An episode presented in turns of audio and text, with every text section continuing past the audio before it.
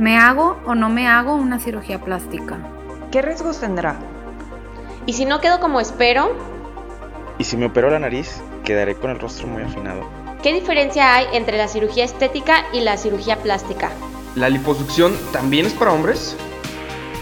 Antes de someterte a cualquier tipo de procedimiento quirúrgico, seguramente te habrás cuestionado estas y muchas otras cosas.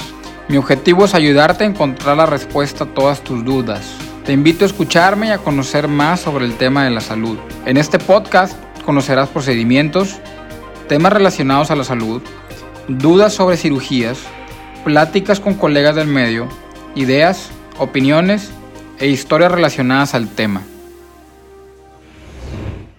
Hola, ¿cómo están? Eh, el día de hoy eh, tendremos un, un nuevo podcast eh, siempre tratando de ver qué tipo, con qué tipo de información podemos ayudar eh, para orientarlos, como siempre. Eh, estos, estos podcasts son meramente informativos y son, pues la idea es sacarle el mayor provecho posible para, para que te puedas preparar para una cirugía.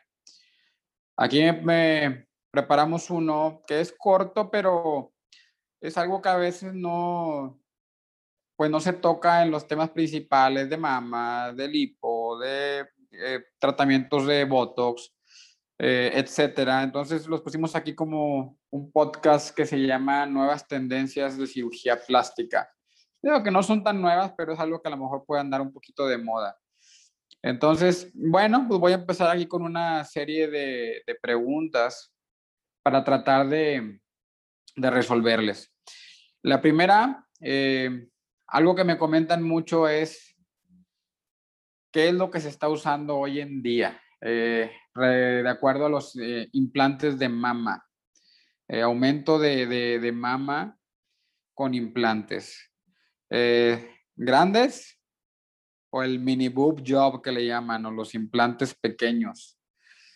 Ahora sí que definitivamente esta tendencia o este tema aplica en algunos lugares, sobre todo en, regiones geográficas. Eh, ¿Por qué? Porque depende mucho de gustos y de lo que se está usando en ciertos países, ciertas ciudades.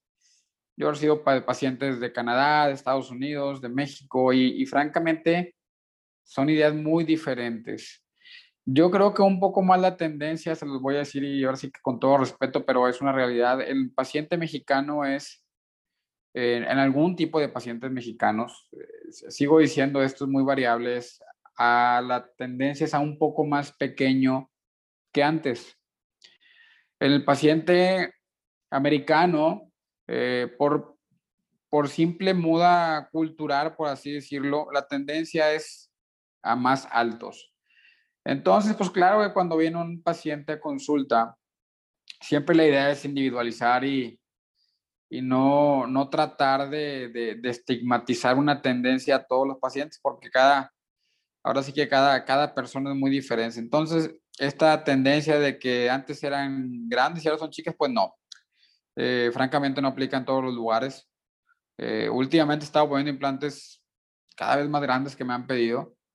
Entonces, en cuanto es muy común que ahora la tendencia, muchas están pidiendo implantes pequeños, pero muchas están pidiendo implantes más grandes y más grandes que antes. Entonces, pues bueno, ahora sí que esa respuesta pues va a mitad y mitad, si se puede decir. Hablando ahora de, otro tema, este sí es un tema importante y sí me gustaría que le pongan bastante atención a lo que les voy a comentar. Y hay que tener mucho cuidado con, con el abuso de los procedimientos. Aquí les da una muy importante que se llama la lipo high definition o la liposucción de alta definición o la liposucción 4D o como le quieran llamar. Todos estos que les mencioné, a fin de cuentas, es lo mismo. ¿Qué significa la lipo de alta definición? Yo creo que este es, este es el punto más importante que voy a tocar en este, en este, en este podcast y, y, y sí quiero que, que quedemos bien entendidos. En cuanto a la lipo de alta definición, es un procedimiento que, como su nombre lo dice, se trata de definir eh, estructuras, sobre todo los grupos musculares del abdomen, que son los músculos rectos y los oblicuos. Eh, aquí, aquí es bien importante, primero que nada, saber por qué esas marcas, eh, de dónde vienen esas marcas del abdomen. Entonces, las marcas del abdomen vienen porque esa es la forma de los músculos, el recto del abdomen en particular y los músculos oblicuos. Por eso se hacen esas rayas verticales y horizontales y algunas oblicuas que se ven bastante atractivas. Pero hay que tener mucho cuidado con esto. ¿Por qué? Porque esas rayas, de manera natural, las hacen los músculos. O sea, ¿a qué me refiero? Lo ideal para tener un resultado natural, claro, es que la grasita que está por arriba de los músculos sea poca, o sea, eso se puede lograr con una lipo, pero que las marcas las hagan los músculos trabajados. Dígase, hacer ejercicio. Entonces, ¿qué es lo mejor para tener un abdomen plano y marcado? Pues hacer dieta y ejercicio. O en su defecto, si hay gorditos que son difíciles de bajar, pues una lipo y las marcas las puedes hacer sin ningún problema en el gimnasio. Y eso significa que el resultado se va a ver natural y a largo plazo. Ahora, viene, viene el detalle de la alta definición. Eh, ¿La alta definición es mala? No, no es mala para nada. Eh, ¿Se puede usar? Sí se puede usar, solo hay que tener hay que tener mucho cuidado porque se debe usar en pacientes muy bien escogidas, muy bien elegidas. ¿Por qué? En este tipo de liposucción, lo que se hace es hacer surcos, o sea, quitando más grasa, más grasa, perdón, en donde van todas esas rayitas verticales y horizontales que hacen marcaje abdominal, pero a base de quitar grasa y dejar surquitos. Esos surquitos que se quedan son difíciles de quitar en un futuro bajo cualquier circunstancia y eso que no se les olvide. ¿Qué significa si después hay una subida o bajada de peso abrupta? Si después vienen los embarazos y queda tu abdomen flácido, esos, circos, esos círculos, esos eh, surcos, perdón, habitualmente siguen ahí. ¿Qué significa? Que nadie te la va a creer que son tuyos. Entonces, es peligroso tener este tipo de cirugías. Peligroso me refiero estéticamente, porque se van a ver bastante mal en un cambio abrupto de, como lo mencioné ahorita, de peso, de estado de la piel, dígase por algún embarazo o, cualquier tipo de detalle. Entonces, ¿a qué paciente se puede ser una definición o alta definición? No a todas, definitivamente. A todas no, en lo absoluto, no se puede. Entonces, a las que se les hace este tipo de cirugía es a la paciente que ya está trabajada, que ya hace ejercicio, que trae algunas marcas y bien, ya se le puede, se le puede ayudar con un marcaje. Pero si me llega alguien con sobrepeso, si me llega alguien con una, una, un abdomen que ya tuvo tres o cuatro embarazos, con una piel de mala calidad, definitivamente no es candidata a hacer esto, a hacer la lipo. Entonces, eh, la lipo de alta definición. Entonces hay que tener mucho cuidado porque en ocasiones se abusan de las cirugías, el médico te dice que sí y vienen los problemas. A lo mejor a corto plazo se ve padre porque se ve ahí todo rayado y se ve bonito que esté marcado, pero a largo plazo no. Entonces es bien importante que vayan con alguien de mucha confianza, eh, con tu cirujano plástico, y preguntes si eres candidato o no a este tipo de cirugías. Bien, paso al siguiente punto, eh, hay un puntito aquí que me preguntan, ¿cuándo, es el mejor momento de utilizar el Botox? Esto es importante porque pues habitualmente no trato mucho esto de tratamientos no quirúrgicos en estos podcasts y bueno, está bien hacerle un espacio. Eh, el Botox debe, lo ideal siempre es utilizarse de manera preventiva. He tenido varios casos últimamente en el que me llegan señoras ya de a lo mejor 55, 60 años, en el que ya tienen unas marcas ya muy pronunciadas y se quieren arreglar con Botox. Entonces, lo ideal es el Botox, usarlo de manera preventiva, o sea, usarlo desde antes que se formen las arrugas. Entonces, ¿quién es el paciente ideal para un Botox? El paciente joven.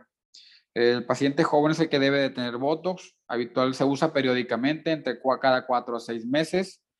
Y eso te ayuda a que tú no hagas gestos, porque el Botox paraliza ciertos grupos musculares de la cara a los que obviamente tú le aplicas la toxina. Y eso nos hace que no hagas el gesto y que a largo plazo pues no se te hagan las arrugas y tardes más para tener arrugas visibles. Ok, el siguiente punto que tengo aquí es, el, es un punto muy importante en el que me preguntan de la, la lipotransferencia para glúteo.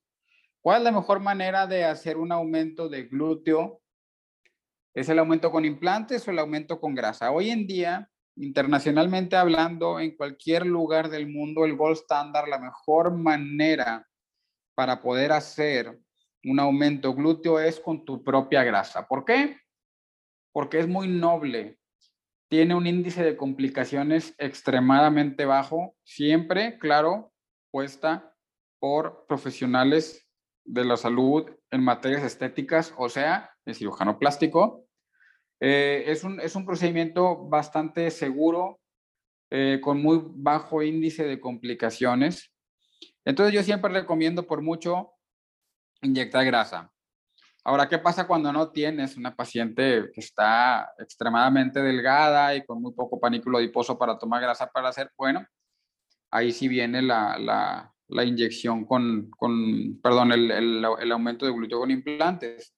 El detalle del aumento de glúteo con implantes es que los implantes no son tan nobles como son los implantes en mama. Los implantes en mama eh, son son mucho, son mucho más nobles, muy poco, extremadamente bajo índice de complicaciones, pero en los glúteos es diferente.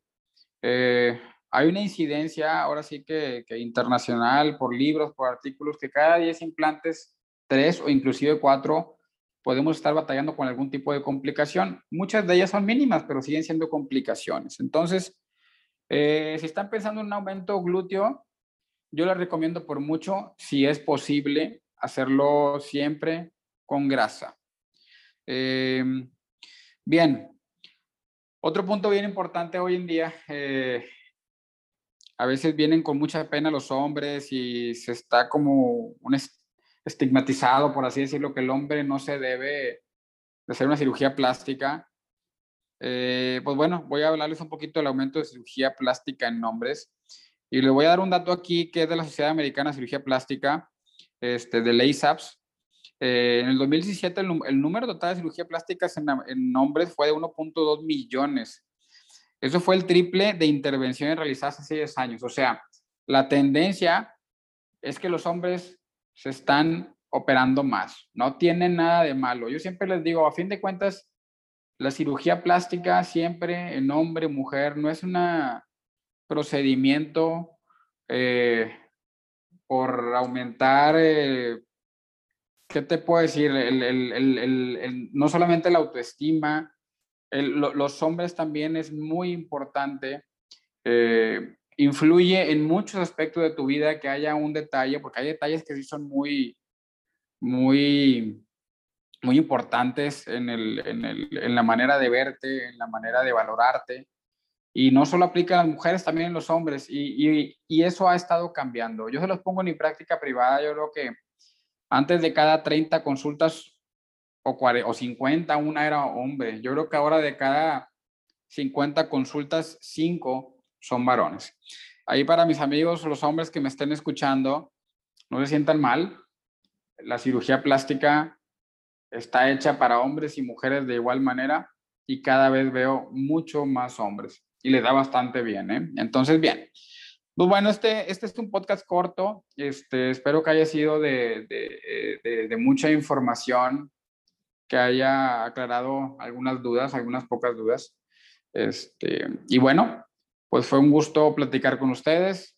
Soy el doctor Álvaro García y platicamos en el siguiente podcast. Saludos.